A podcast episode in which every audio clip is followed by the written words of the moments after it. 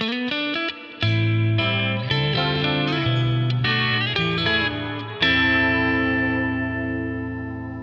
to Theory Neutral, the podcast about stuff languages do. I'm Aiden. And I'm Logan. Jacob is unfortunately out today, so you've just got the two of us. And today we're talking about how much grammar it takes to sail a boat, based on the paper, How Much Grammar Does It Take to Sail a Boat? by David Gil. So, the fundamental question behind this paper is why is language complicated? Because when you start looking at what languages do, as we have been doing, they do a lot of complicated stuff. Many people have assumed that linguistic complexity is related to cultural complexity, and we might be tempted to just dismiss that out of hand after observing that that point of view is actually super racist and has been used to justify colonialism and language destruction when used to compare different human cultures. But right in the first paragraph, Gil points out that even if we assume that all human languages and cultures are equally complex, it is still pretty obvious that human languages are more complex than, for example, chimpanzee communication. So, do we need all the complexity of human language to support human culture is actually a reasonable, not necessarily racist question. And Gil is going to science the heck out of it by seeing if he can disprove the hypothesis that complex language is actually required for complex culture. Now, in order to do that, he proposes a new theoretical framework for an extremely basic system of communication underlying all human language. So, if this is explicitly a theory paper, why the heck are we discussing it on a podcast called Theory Neutral? Uh, there are two reasons for that.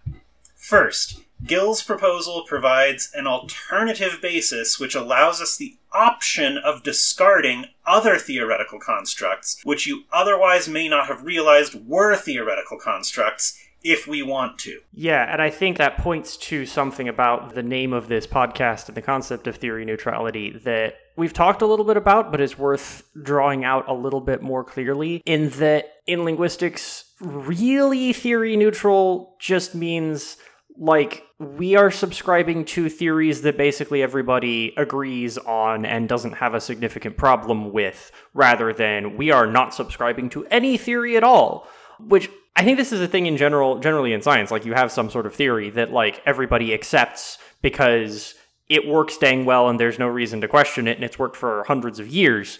Technically it's still a theory. Linguistics is in a place where those sorts of things are a little bit more obvious than in, say, hard sciences because we have had less history to allow those theories to become basically accepted fact, even though technically they're theory. But they are still theories. It's just there's a there's a useful distinction to be made, and kind of what we're trying to make as a distinction by the name of the podcast is it between theories that everyone mostly accepts, even if like there are some people that question it and there's some, you know, reasons that they might be questionable. They're useful for doing basic linguistics work and nobody's going to give you flack about using them versus things that are like this is a specific theory that we've specifically come up with that has makes a bunch of specific predictions is part of a specific research program etc that are a lot less neutral which I guess you could take the name of the podcast in kind of more than one way because it's on the one hand it's neutral with regard to theory. On the other hand it is theories that are regarded as neutral. So either way you take it it it, it sort of works out that it's not technically not theories but we're doing our best to just use the ones that are well accepted and considered basically fundamental to linguistics work. It's also important to note that theory doesn't mean not true. There are plenty of theories, as we've just said, that are generally accepted and super useful, and we're not going to discard them because we don't have anything better. But there is a distinction still between the theory and the data. And yes. we, we want to make sure that we're looking at the data and picking the explanation that fits the data best, not picking the explanation that most aligns with whatever the default analysis is that's popular right now. Exactly. There's a distinction to be made between we're bringing our preconceptions to the data versus we're letting the data speak to speak for itself.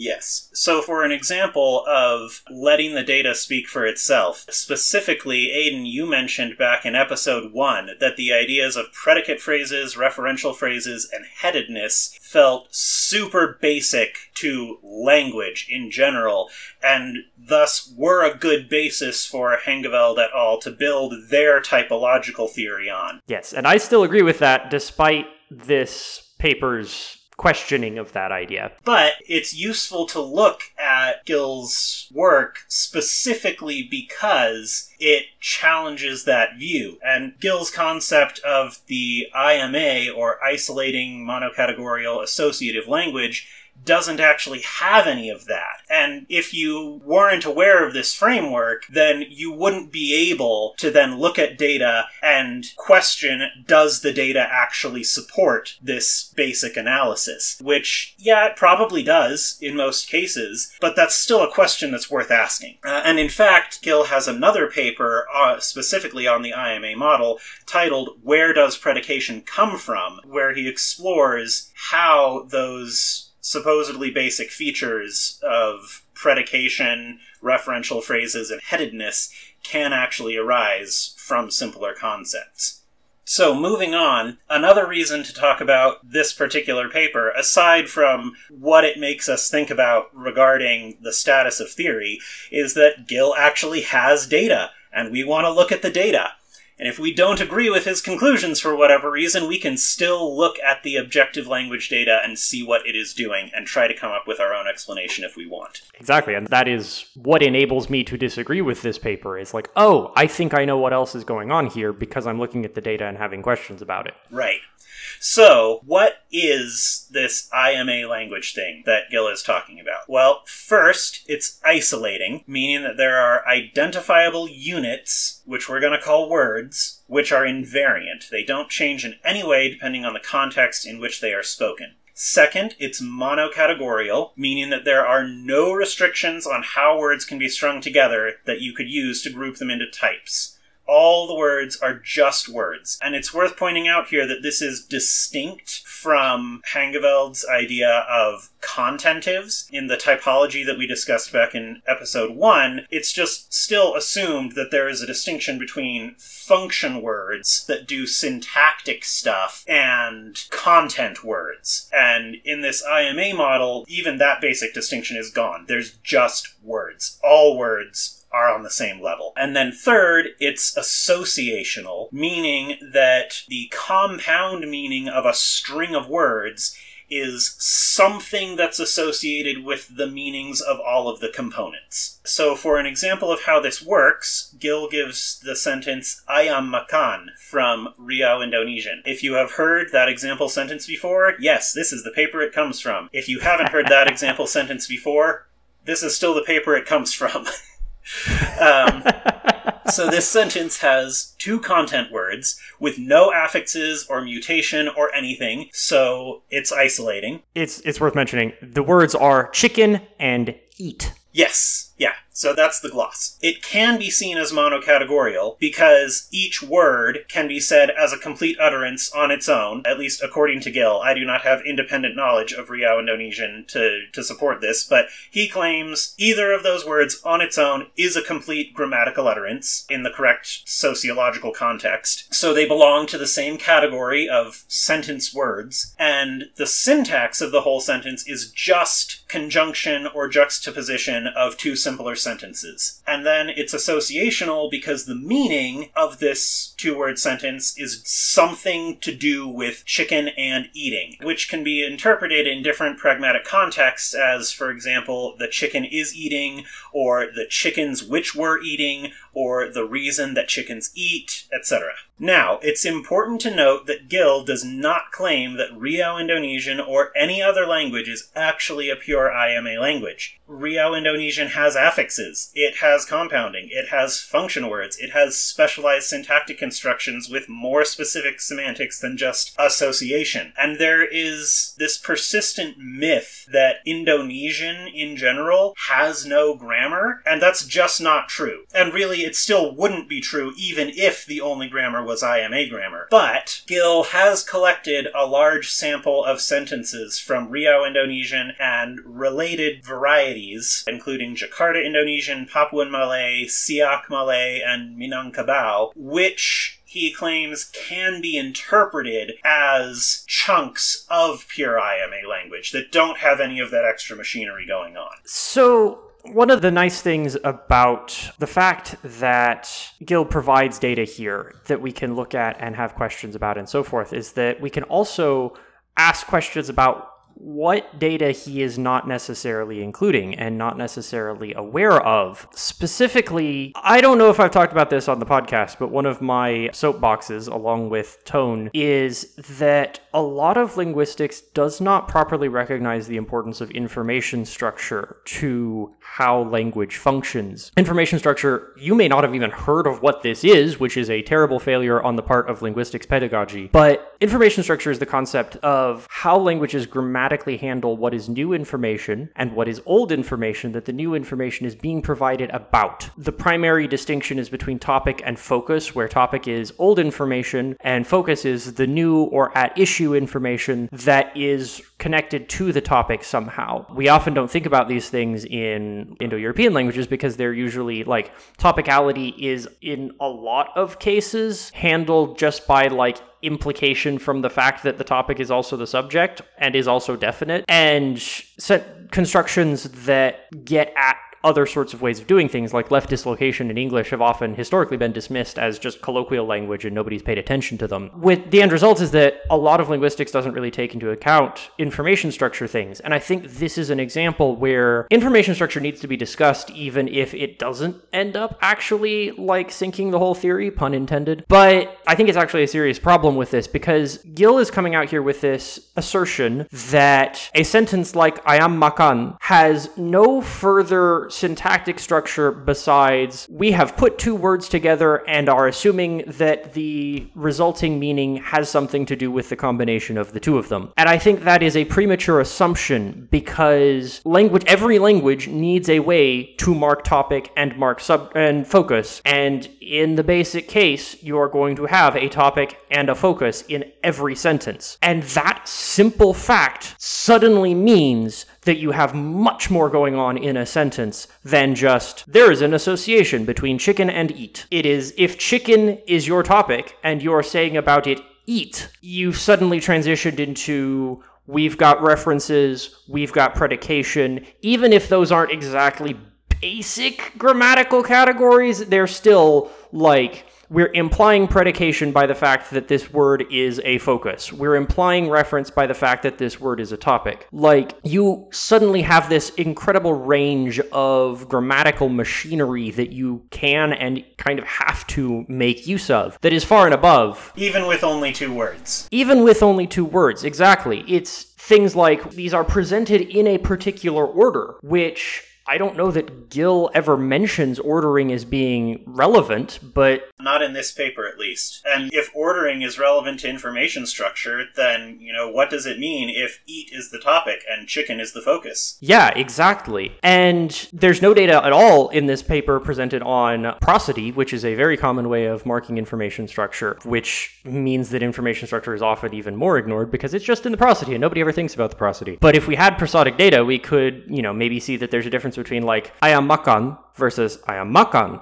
versus ayam makan. Those are all potentially different things. I don't know. I don't know how Indonesian works, but that's how English works. That you know, the chicken eats, the chicken eats, you know, those sorts of things, those make a difference. They make a difference for the interpretation and they could have significantly wider implications in Indonesian, maybe even than they do in English, because these words can be predicates or they can be references. And now you have this ability to use the prosody to mark the information structure to imply what is predicating, what is being a reference, etc. So there's this whole range of grammar that might be there that Gil isn't aware of. I did a search through his paper and the words topic, focus, and information structure, none of them appear in an information structure sense. They're all part of the meta discussion of, you know, people have focused on blah, blah, blah. At no point in this paper does Gil make it clear that he has ever heard of information structure, which I think kind of throws a loop into his, like the third point, the idea of this associational, no further relationship specified between words in sentences than they are connected somehow, turns out to fall completely flat in the face of information structure considerations. But that doesn't mean that his wider point about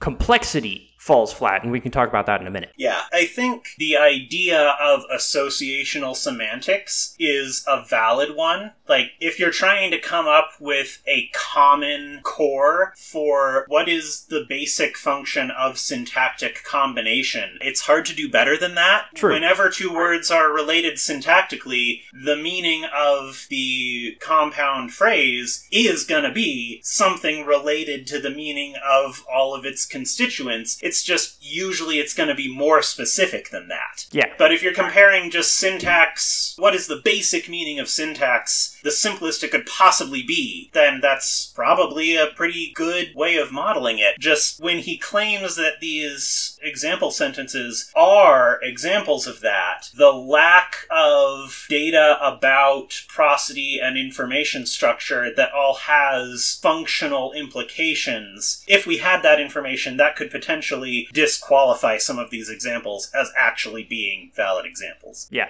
Exactly. And additionally, in my mind, a significant weakness of the data presented here is just inherent to the fact that it comes from corpus analysis rather than original directed elicitation. Because the corpus that he got his data from has just one translation for each example sentence, which is what the sentence actually meant when it was said in a particular context by the person who said it. And that makes it very difficult to prove that they actually are demonstrations of pure IMA language. If you don't have a lot of background grammatical knowledge on these different varieties of Indonesian and Malay, there's no real reason to assume that there aren't specific lexical classes with specific syntactic rules forcing that specific interpretation. So I would really like to see more data that explores what happens to the meanings of these example sentences if you switch words around or what range of alternative explanations each sentence might have if you just presented them to somebody without context or in different contexts. Yeah, and I think if that had been done, it might have forced the researcher doing this elicitation to recognize oh, there's some discourse level stuff going on here, there's some information structure stuff going on here. There's more than just we put two words together and they mean those two words together. Yeah, and even in English, I can't do anything as impressive as the fairly lengthy examples that are in this paper.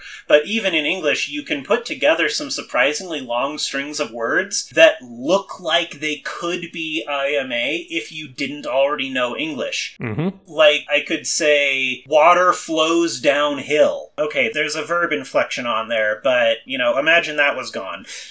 Um, it might work better in Chinese, which doesn't have those verb inflections. But, you know, water runs downhill. That's three content words, and aside from the inflection suffix, practically no function words. But because I know English, I know that all three of those words actually do belong to different syntactic categories, and that there's only one possible interpretation and one way to parse it out because of those lexically specified categories. Yeah. But, regardless of how you feel about Gil's specific analysis of the linguistic data, it's still worth discussing the central question that he was doing this analysis to address. And while his arguments might not be as strong as I would like them to be, I think his conclusions about how language is related to social complexity are still valid. And what it basically comes down to is if you only need IMA language to sail a boat, then you can't make any conclusions about what a language does based on like archaeological material evidence. The stuff that you can recover from somebody's material collection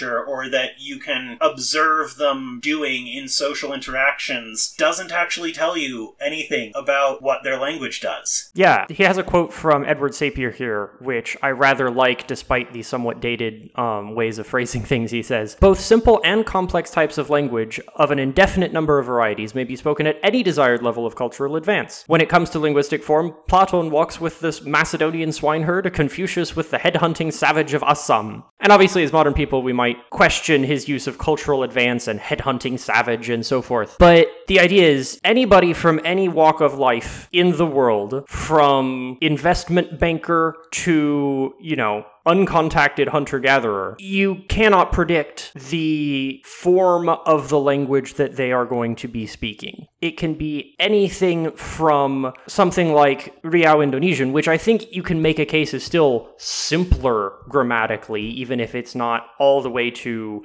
there is basically no grammatical structure. The idea of like we're marking information structure by word order and implying basically everything else from information structure seems, at least intuitively, a lot simpler than we are, you know, explicitly marking everything for what everything does and adding a bunch of extra stuff as well that you might want to know. You can have anything from this to something like Salishan languages or Mohawk, which we were talking about a couple weeks ago, where you have way more grammatical complexity and a lot more things marked and a lot more things sort of stuck into specific structures you can have any of those in any context, and they don't say anything one way or the other about the culture that the language is a part of. You know, even English is, in a lot of ways, simpler in terms of level of grammatical information that it forces you to keep track of than other Indo European languages. But we're all doing the same things, and English has sort of moved to this from somewhere else. So it's just goes to show that with a few very specific exceptions, most of which have are, have to do with like interpersonal relations, linguistic structure and culture are fundamentally disconnected. They have nothing whatsoever to do with each other. Yeah, at least at the grammatical level. At the grammatical level. Once you get into lexical things, Yeah, there's some interesting stuff about lexical structure, which we might have to discuss in another episode. yes, yes, absolutely. So, Aiden, would you say that in fact you need information structure to sail a boat? I would say yes, you do need information structure to sail a boat, but I would caution that by saying that is my intuitive analysis of the situation, and data might prove me wrong. I have not studied it. But I strongly suspect that you need information structure to sail a boat. So, if anybody who has access to Indonesian speakers is looking for a research project, eh. go take all of Gil's example sentences and science the heck out of them. Please, for posterity. yes. Theory Neutral is made possible by our listeners, families, and friends. Follow us on Twitter at theory underscore neutral or send us an email at theory.neutral.podcast at gmail.com. Join us next time when we will be discussing serial verb constructions in typological perspective.